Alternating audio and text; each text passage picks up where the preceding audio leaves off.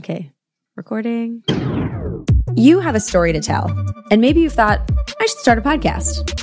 Meet Anchor. It's a powerful app that lets you record a podcast anywhere and get it heard everywhere. All you need to do is download the free Anchor app and hit record. Just go to anchor.fm slash get started. Your story matters. Make a podcast with Anchor. That's anchor.fm slash get started. Great, I think we got it. What's up, y'all? It's Drewski, and I've teamed up with Mountain Dew to produce a hilarious new basketball podcast called The Dew Zone with Drewski. Learn the backstories of your favorite ballers and celebrities like Jamal Murray. Did you have like a favorite team? Was it the Raptors at the time or no? Was the Raptors even started around that time? Come on, bro. I ain't that old, fam. you talking like I'm 50. Taylor Rooks, A'ja Wilson, and many more. You won't want to miss this. Listen to The Dew Zone with Drewski on Apple Podcasts, Spotify, and wherever you listen to podcasts.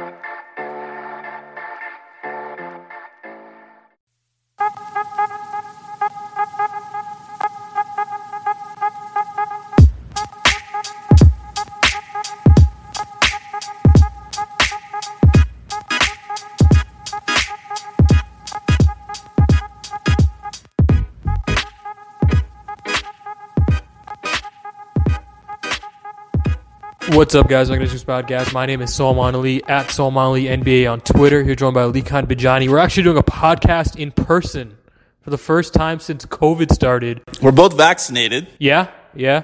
Uh, both not wearing masks, so I feel I feel a little scared. I feel a little scared being this close to a person, a human being, without a mask.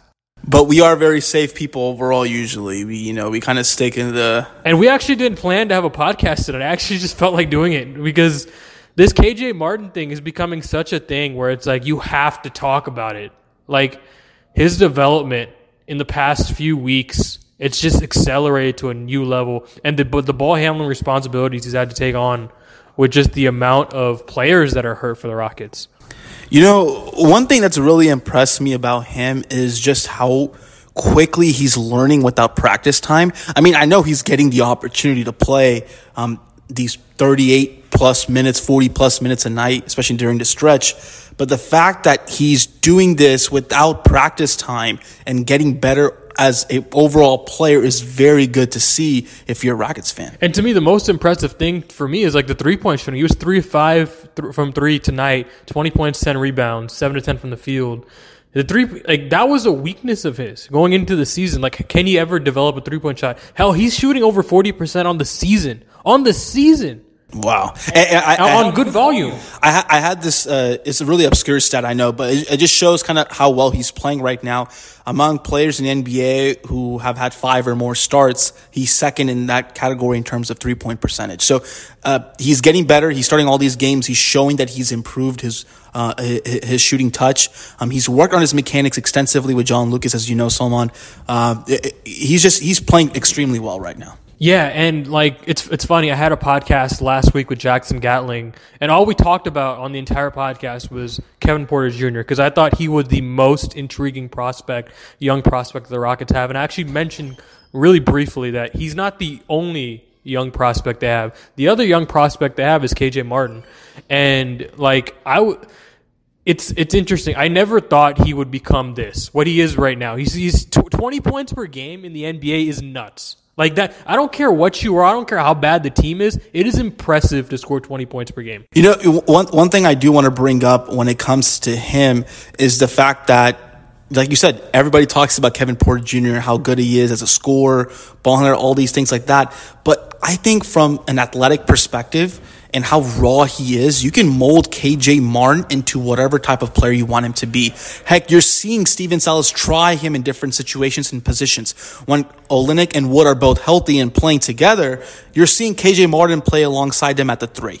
Um, whenever he's coming off the bench, he's playing sometimes at the two um, with two, three other bigs. I mean, I know it also depends on um, I have to put the caveat. It also depends on who's healthy and on the floor. But the fact that he's comfortable kind of putting him out there as a ball handler or somebody who can run dribble handoffs or do different types of actions is a testament to just how much he's improved with his tight handle of the ball. And whenever these guys do get back, whenever these guys are healthy, Like you at this point, you have to put the ball handling prowess on both KJ Martin and Kevin Porter Jr. You have to emphasize that. They have to they have to both be central to your offense. You can't prioritize one of the over the other because frankly, this this latest stretch by Kevin by um, by KJ Martin is might might be better than any stretch we've seen this season from Kevin Porter Jr. I, I agree. And, you know, one thing, and I've been noticing this a lot since he's been playing a lot more minutes. One thing I really like about KJ Martin that I think is going to translate well uh, if he becomes, you know, possibly a really good player, but at least a good role player, is the fact that when he closes out, especially when he's in that corner and closing out, all he needs is one dribble because after that first dribble, he's already in the air. He's levitating, he's elevating, he's going up, he's hanging, he has great hang time. And for a guy to close out that well, especially with how defenses play you if you're knocking down your three point shot like he is right now, it allows you to be acrobatic around the rim if you can be and finish over these lengthy players against Gobert, against Jokic, against Ayton, against all these bigs, uh, against the Lakers. It was Drummond.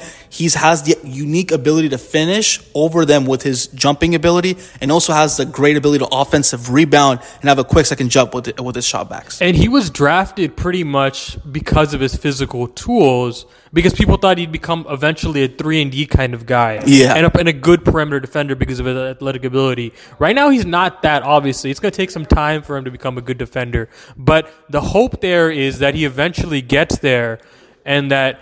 He, he can become the full package. This offensive versatility you're seeing from him can be combined with the physical tools to actually be a real NBA player. Um, that's that's gonna ta- it's gonna take some time for him to, you know, for fermentalize like that. It's it's gonna take some time for him to get there. But I mean, it is encouraging that he has this much offensive uh, ability early on. I nobody thought he'd be this. No Yeah. He, No. he was the 52nd pick in the NBA draft. We thought he was two or three years away from contributing, and the fact that he's getting playing I, time I now, wasn't sure if he was ever going to contribute. Like honestly, like there, there were there there were when you draft that low, Mm-hmm. it is a complete crapshoot as to whether or not you're an NBA player, not a good NBA player, not even a very good NBA player, whether you're an NBA player. Like Yeah. most of those guys stick around the G League and then they they wash out. Right, like you get the occasional guys who make it and they're good role players, right? Like your Draymond Greens of the world, you're, you, and like the reason we can remember those stories off the top of our head so easily is they're so rare. Yeah. Now, I'm not saying KJ Martin's going to become that. Obviously, it's so early. It is so early. The sample size is so small, but it's surprising. Like, because none of us saw this coming. Now, like, absolutely. Like, you ask anybody in that Rockets media room, any Rockets fan, any anybody, like even more than Kevin Porter Jr. Kevin Porter Jr. like. There was there was some thought there, even going into that draft, that he was a legitimate, talented offensive prospect. And when the Rockets traded for him, they they traded for him for um because they thought he could be a diamond in the rough somewhere. They thought if they can get rid of the off court stuff, that he could become something. This is not something anybody saw. I, you know, one question I do want to ask you because I, I, I think we're about to get to this, um, the way we're both thinking right now. Is KJ Martin a better long term prospect than Kevin Porter Jr.? It's tough to say, but I, I think they're at the very least equal. I I've been saying this a lot recently and over the last few months, even after the Kevin uh, uh, after they were playing in the bubble and came back um, after the All Star break. I like KJ Martin a lot more. Now, okay, you know what? People will mix my words. I like KJ Martin a lot, and it wouldn't surprise me if he turns out to be a better NBA player than Well, Kevin he's Porter Jr. the more efficient NBA prospect, right? That's for sure. That's like you you can't even argue that. Like he's the better shooter right now. Right now. Like year 1, that's Even with his mechanics and how he's growing. Yes, yeah, he's already the better shooter. Okay. And the but but there is a ball handling and passing element that he doesn't have, right? And Kevin Porter Jr. has that. He has that innate I can find open shooters, I can find open guys. He's grown with his vision. Yeah. Definitely. Yeah, and but like but like that's something you just can't teach, right? Like like some of that is just like you have it or you don't. Yeah. And he has it. KJ Martin doesn't. And that's so that makes him a different prospect. They're different players. They're two totally different players. You watch them play just because they might be getting similar numbers on similar nights, like doesn't it doesn't mean they're the same type of players at all. And I don't know. It's it's it's just it just thrown me for a loop, right? You, you you never expect prospects to become like this. I I think if you give everybody in that Rockets front office truth serum right now, they all come out saying, "Yeah, we had no idea he'd be he'd be this. No idea." Like the- the- they they drafted him in the 50 at the 52nd pick. Uh, if they thought he was going to be a really good prospect, they would have they would have bought a pick earlier. You know, we we've talked about the Rockets' lack of draft capital during their during the Harden era. This season, they've had a chance because of the injuries to have 29 players, um, you know, uh, play for them. Yeah, they, they they got to explore. They got to explore. A, a lot, a lot of them are these t- are are these younger guys. My question for you is: Is the young team, including KJ Martin, this young core of players that they have, is this a good enough type of nucleus you can build around? No, no, they don't have a nucleus yet. They have stuff. They have stuff. Like they have young. They have. They, they basically have two bona fide prospects: Kevin Porter Jr. and KJ Martin. Other than that, everybody that we're talking that we're thinking of, right? You're Okay. thinking Jae'Sean Tate. You're thinking Christian Wood. You know, possibly Kelly Olynyk, right? Like these are all good players, but they're all in their mid twenties. Right, or even late twenties in the case of Kelly Olynyk. So this isn't what I would call a young core, but it's the start of something. So ju- just just to make sure we're on the same page, I think you and I both agree their timeline is much younger than may- people may think. Yeah, yeah, it is, and uh, it's it's one of those like you try and try and try to tell this to people, and they get angry because listen, no, I understand nobody wants to go through a long rebuild, right? Right, and so you're plugging in. Okay, this is our future point guard, the future. This is our future center. This is our like like like all. You, that- you can see on Rockets Twitter, for example, Rockets fans trying to give themselves hope with these young Yeah, players, and- and- but it takes time. I'm not. I, I don't want to be a downer with this stuff, right? Like I, I obviously like I, I for Rockets fans' sake, I, I want this team to be as good as fast as they possibly can. But the the reality is, the way they gave away prospects when they were a contender, the way they were, you know, just burning through capital, which was the right move, and we all praised them for doing so at the time. It's handicapped the way they're going to rebuild. Now they've re they've re you know stocked the cupboard a little bit, but it's on the back end. It's not coming you know right away, and they're gonna have to wait a little bit to get some of these young prospects. And hell, maybe they get lucky next year. Maybe the maybe one of these three first round picks coming up is a stud, but until they get a stud, bona fide star prospect, And even though it, it takes a few seasons for that to happen, and for you get to for that stud to be able to get to a point where he's carrying a team, And, and but but what I'm saying is like well, well, until they they know that they have that stud, you can't build timelines. Like, Good you- point, yes. you, you don't build from the outside, and you build from the inside out. yes, Right, yes. like like any any player that's remotely good right now is likely going to be traded if they are not younger than 25 years old, and they're probably going to be traded for draft picks because those picks are probably going to align better with whatever timeline they get, and it, it it's gonna suck. It's gonna it, it, it's gonna suck to see maybe someone that is good right now being traded for someone you're not going to see for a few years. But it's it, it's probably going to be the right right basketball play. But I, I don't want to get away from what the, the why we why we're doing this podcast. Like they have something right now, and we both didn't think they had something this year. Yeah. right? Like like it was going to be a really really dreadful season and they were there weren't going to be bright young spots and they have bright young spots and that give credit to Rafael Stone. Right? Like like he gets credit for this. This this was his first draft pick. He has not draft he has not drafted a player yet other than KJ Martin. And if he's a hit if he's a hit right away in the second round This episode is brought to you by Cox Home Life. Cox helps make your home smarter, and now you can see what's happening around your home right from your couch. Just pull up your Home Life cameras on your TV with your Contour voice remote and some simple voice commands. Need to keep an eye on the kids when they're outside? Say, Show me my backyard camera. And to see who's at the door, just say, Show me my front porch camera.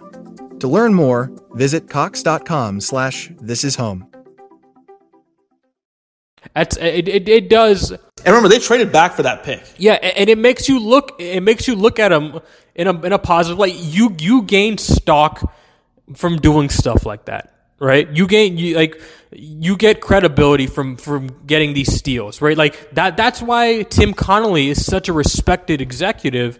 Like he he was able to find these gems in the first late first round, early second round, and turn them into actual legitimate cores. The economy is made up of real people doing real stuff, and it affects everything. Which you obviously know since you're a real person doing real stuff.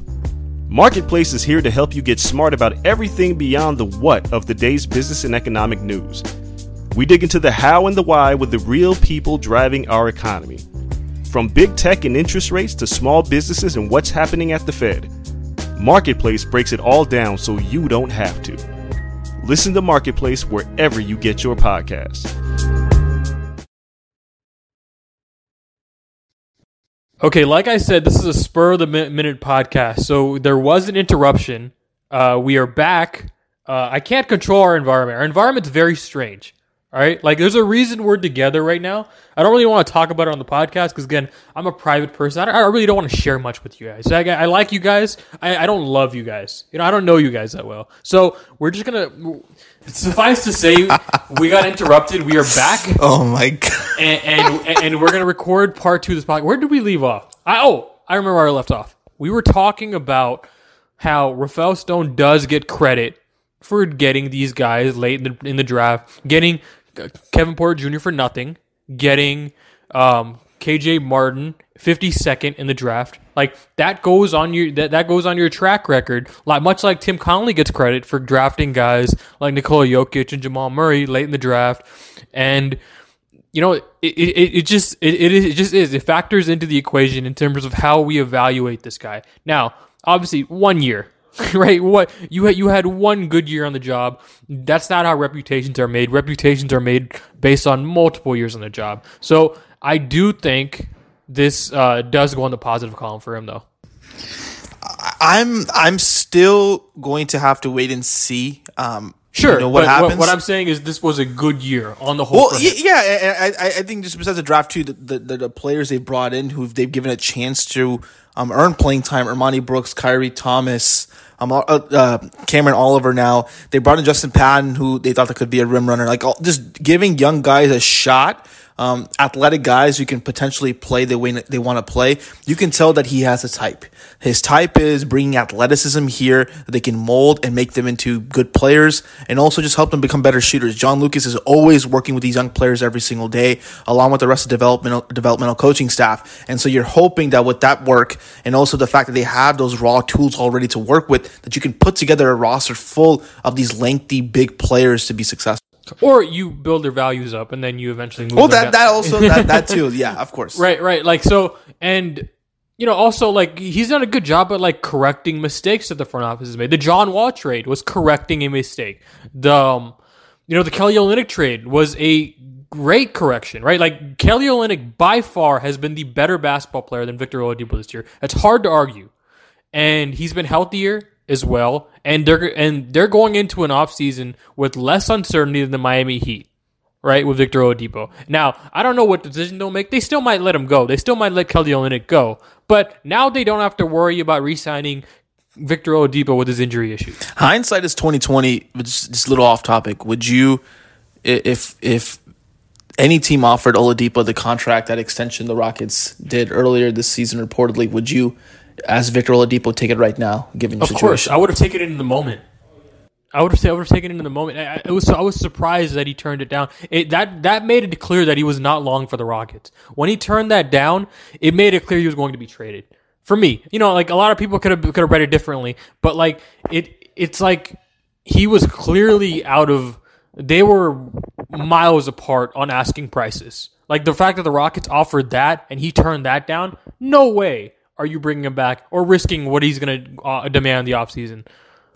I, you know, eh, good for the Rockets though that they got Kelly Olynyk here, who's somebody that I think they feel like can be not a long term piece, but somebody who can help bridge the gap and continue to help you know these young guys be good NBA players, good make good product on the floor. and they want to be competitive, right? The the like the front office may view it differently, but the coaching staff certainly wants to be competitive. You know what helps you be competitive? Good veterans. Kelly Olynyk is a good veteran player to have, and if the, if he if he's back with the Rockets next year, the Rockets are going to win more games because of him. Maybe not a lot. Like he's not James Harden, obviously, No. but like he's a good player, and good players help you win. And Silas has always talked about this, especially the second half of the season. He he goes out of his way to always mention Olynyk, um, DJ Augustin, um, just veteran players who are helping their teammates be successful. And when you have a good core, a good group, a good core group like that, it allows you to be able to do certain things with your younger players. Another guy, Avery Bradley, who's not playing right now, but somebody who um, Coach Silas also admires as well. And and all that does is it once you have veteran players here and they're bought in just the way the, these veteran players on, they became a soundboard, they became an echo chamber for you to get on these younger guys, get on them about work, get on them about film study, get on them about working with the coaches. All these small things that you need as a young player to continue to develop and prosper and go on that trajectory that the coaching staff and the front office hopes you to be. That's what he's doing. He's establishing that culture that we had talked about before the offseason. And, and you know, like for me, I'm a bit of an anarchist when it comes to rebuilding. I I'm always like, if you don't have that guy, tear it all down.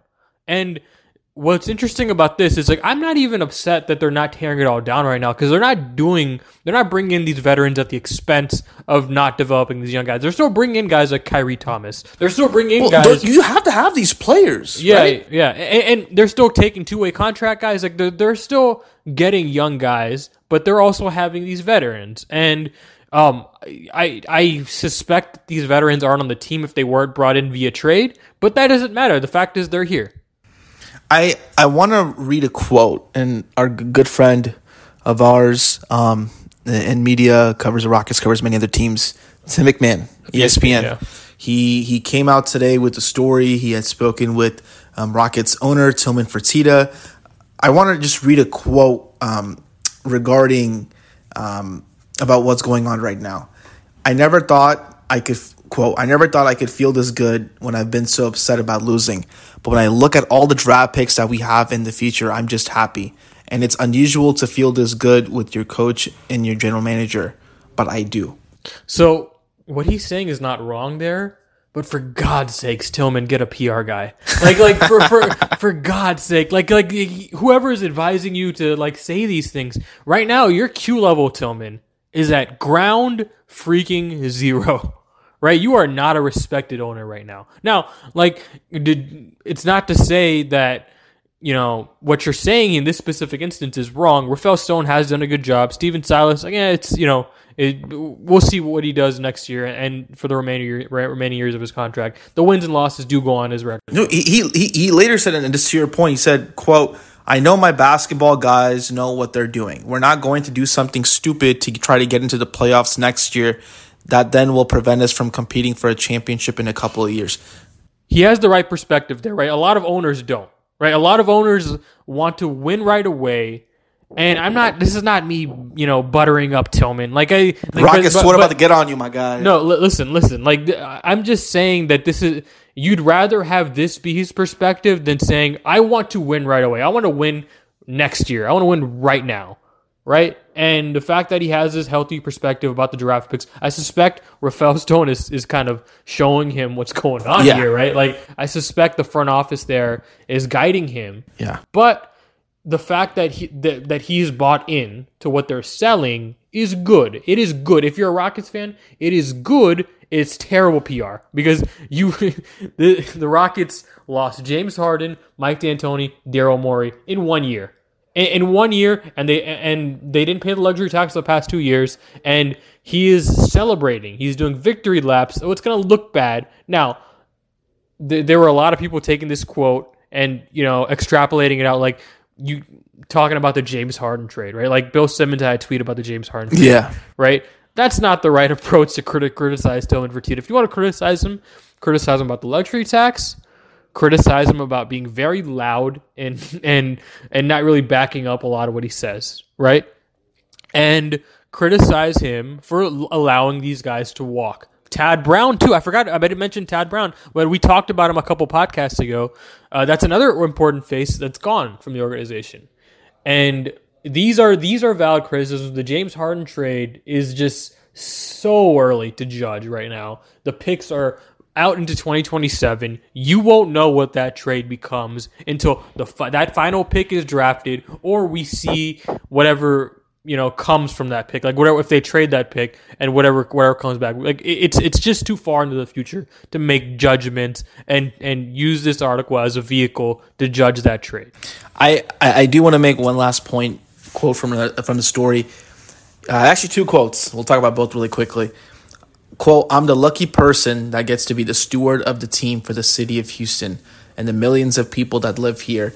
And my goal is to compete for a championship as many years as possible. Then he finishes it off by saying, We're going This is Stephen Silas, right? No, no, this is this is Tillman Fertitta. Okay, all right. All right. And as he says later, um, but as we know, when you compete for four or five years in a row, when you're th- when you throw everything at it, which I was totally behind, this is what, which I was which I was totally behind. This is what happens in any sport. We're going to be patient.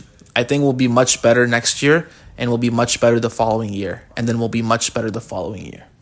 So he's laying down the foundation and, and letting the fans know through the story, hey, give us time. It's going to be a step by step process. We're going to have to incrementally tex- take steps to get better. But, you know, that going back to the first quote, that first quote I mentioned, I'm lucky. I'm the lucky person that gets to be the steward of the team for the city of Houston. Yeah, And the millions of people that live here, my goal is to compete for a championship as many years as possible. Clear theme right there, which we have seen throughout the organization. This is Tillman's team. This is Tillman's decision. This is Tillman's hand in everything. Right, and I'm glad you said that because as you were reading it, it it just became crystallized for me. Like he is the face of the organization. Yes. Like for so many years, it was Daryl Morey. Then when Daryl left, it became Tad. This is now his team full, like through all the way throughout. He has his fingerprints all over it. He picked the general manager. He picked the head coach, and he he's gonna pick the new, the next CEO. This is his team and he is probably going to be the vocal figurehead from now on. Like the, we're not going to hear Rafael Stone that often. Like I, that's what I suspect from from just this first season. He's not been as vocal as Daryl was. Uh, maybe maybe he changes that. Before He made a Twitter though, Salman. Come on, if you make a Twitter, you have to be vocal. Yeah, and no, nobody had any idea that, that that he was following a lot of these reporters. Like myself, I had no idea that he was just following us, right? Um, but yeah, like like so, but that he's more inconspicuous. He's more in the background. He doesn't like to speak to the media. He's very paranoid when he does speak to the media. Tillman is a loose cannon. And hey man, he has his own, he has that show um, on Tuesday or that segment. He I know nobody Tuesday. watches it, but but but like, but but what I'm saying is like we're getting off topic. Matt. What I'm saying is he is going to be the vocal figurehead. Nobody else is going to speak. You might not like it, but it's just the way it is.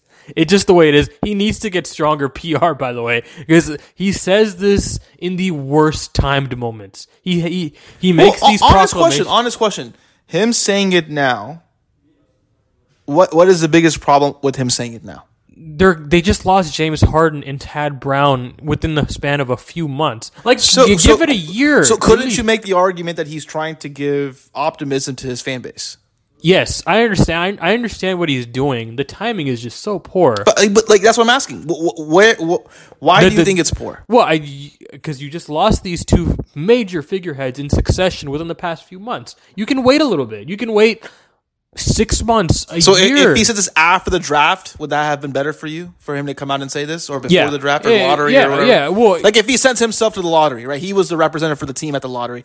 Would it have been okay for him? that would have been actually perfect timing because because that's when you start talking about, about the future, right? You start talking about that around draft time, and I don't know. I, I, I, I have no problem with him saying this. No, I- like I said, I'm just trying to understand just- your perspective. It's just if I were a P- if I were a head of. I don't know if he has his own individual PR team. I, I, I would assume so. If I were his PR person, I would not tell him to, to speak this to speak right now. Yeah, I mean, i i you know, Soma. One thing that's one thing that I've learned about Tillman Fertitta, um, even my first time kind of speaking with him in person, which was after the Rockets lost to the Warriors in the 2019 semifinals. What a bizarre press conference! but what a, Um, you what and a, I, you and I were in the tunnel for that. That was uh, that was very interesting. But one thing I've learned about Tillman though um, is that you know you never know what you're gonna get, but you do know what you're gonna get. it, it was just I'm sorry I don't I don't, I don't want to talk about like, I, we were we were never going to talk about this press conference. So so the Rockets just lost in 2018 eliminated from the playoffs. None of the coaches have spoken yet. None of the players have spoken yet. He is furiously walking down and finding media to to, to just speak his mind. And that is just so classical new new owner syndrome right? Like that that is such That's a- where we first heard the term Tillmanisms, or no, something like that. It was something sort of Tillman phrase that he used. Yeah, I think he actually said Tillmanisms or something like that. but yeah. Um, and what's interesting is he's actually not around the Toyota Center that often. Pretty hands off. From, from what I understand, he he does come to games even during the COVID season. He's been in, in the press box. He hasn't been sitting um, um, courtside because that's different type of testing that needs to be done and everything like that in terms of NBA protocols. Um, but you're right. It's it's been interesting not to see him in his customary seat, you know, at the front row. Um, even in the past, when he when he had first started, you would often see Daryl Morey or Tad Brown or some sort of a members of the organization. Well, remember, Morey. Morey was afraid to watch these games, right? Yeah, Like, he would go in the back. But you know, there's only been one time this season where you could see Tillman Fertitta, Rafael Stone, Patrick Fertitta, Right. all sitting next to each other. and it's interesting because Patrick Fertitta has taken on that i- that middleman role, right? He is the middleman from the front office to, to ownership, right? And he is the hands-on guy. I, I I actually assume that he is the one explaining this to his dad because he is so in the trenches. Uh, to assume that he's not picking stuff up would would be naive. He's a Yeah, very he's definitely young, learning. yeah, he's he's a very young guy, and I don't think he's you know I don't think he's making these decisions, but I think he's definitely in these discussions. Of And- course, and, like, for sure. Like uh, James Harden doesn't call Patrick Fertitta to make his trade request if James Harden doesn't know that Patrick Fertitta is involved in basketball ops. He's definitely Yeah. involved in basketball ops. Yeah. But uh, my understanding is the role is that he is the middleman, the go-between guy. Okay. Yeah, I mean that's, that's It, it, that's it- what you it would make sense whenever you, you your father's the owner and that you you want to be involved in basketball yeah, decisions. and like the you know having the owner's sons or relatives or like the, the nepotism stuff. It's not un, it's not un, unique in the NBA. Like it, it happens all the time. Like look at Danny Ainge, right? Let, us look at let's look at the Golden State Warriors. Right, like exactly, exactly. It happens everywhere. Uh, the the Heat, right? It's it happens all over the place. Um, I'm not I'm not defending it. I'm not saying it's a good thing. I'm not even saying it's a bad thing. It's ju- it just is what it is. And uh, my understanding is that he is the go between guy, but it is becoming very clear that he, that Tilman is the vocal guy. He is the guy um, that is going to be the, the front guy. Remember, his- remember uh, it was. I think it was during that playoffs uh, when he spoke to the 2019 playoffs where he was doing those rounds on ESPN, First Take, and Yeah. um, all those things. Not, not, not just promoting his book, but also just kind of talking about the, team. Yeah. even more so than Daryl was. And you know, we all know how Daryl was with the media. He he would go out and always want to you know talk about his players, be optimistic. But Tilman was always out there during that time as well. Yeah, and that that's his role now. He's taken on the Daryl media He's role. the, yeah, he's the face of the franchise. yeah, it's very strange. Um, normally, I mean, like here's the thing: a lot of teams just don't have this type of figurehead, right? A lot for a lot of teams, it's just the head coach. Yeah, In reality, like a lot, a lot the, the head coach takes on a lot of a lot of responsibility. The Rockets have always had someone in charge of doing that. Yeah. and now, um, now it's Tilman. now it's Tilman. For better or worse, it's, it's Tilman. Um, yeah, I mean, the, the, that's that's all I have to say today. To be honest, I just really wanted to talk about KJ Martin because it, it- he's become unavoidable to talk about. No, you, you and I watched the end of that Los Angeles game together. We, we watched the game together for the most part, but I mean, he, you and I had moments where we looked at each other like, "Wow, this kid is good. This kid is good. This kid has Yeah. you know a chance to be something good." and and and I've had like I've had moments texting you like like like talking about KJ Martin. Yeah. Yeah. Like like I'm just like this this guy is like the real deal. We have to start talking about him. like like and um you know we'll see if this the sample size keeps up. I'm not I'm not even saying We'll see. You know, as defenses read more into him, look at add him to the Scouting scouting reports, reports. yeah. Exactly. Um, the, he he does have things that he likes to do. th- this could tail off. The shooting could tail off. Yeah. All, all this could disappear in an instant. It's just so. It's variable, but Yeah, and it's but a story now. But now he has to show that consistency, and he has to go into the offseason to prove that not only is he working to improve overall in other areas, But this was real. but this was real, and it was and he can be consistent with it. Yeah. Um. Well, I, we did a pretty good podcast under the circumstances. You know, a lot of people interrupting us, a lot of people coming in and Yeah. out here. Um. Again, not the perfect recording environment. We're actually recording on our phones. It's very strange. I'm used. I'm used to having a microphone right here. This It's- this it's this, sitting at my this is this is probably you know Salman and I have recorded podcasts together in person before many times, um, but usually that's been at Toyota Center. Yeah. and, and that's been you know after a game and it's you know in the bowels of the Toyota Center, dark, um, you know, quiet. This was just a completely different environment. Yeah, and, and, and what's funny was we actually had people interrupting us there too. People would come in to that room we recorded at Yeah. all the time, and you know, like we, we've gotten so used to it that we can talk over it, and. and yeah, I, I, I don't think I, I hope we didn't. pick- I hope that didn't get picked up. But but yeah, like we've gotten so used to it that we can talk over it and Yeah. And we can we can get past it. But it, it does get to a point where we just have to stop the podcast, address it, and come back. That's what we did today. um, yeah, subscribe to the podcast on iTunes, Google Play, Spotify, and Stitcher. Follow me on Twitter at Somali NBA. Follow Alykhan on Twitter at Rockets underscore insider. and where can you subscribe to the Athletic? Yes. Um, you can you can you can follow me there. I'll always post the stories there. Uh, make sure you guys subscribe. Theathletic.com. Athletic.com. Yes. There we go. The Athletic. Yes. Thanks for thanks for listening, guys.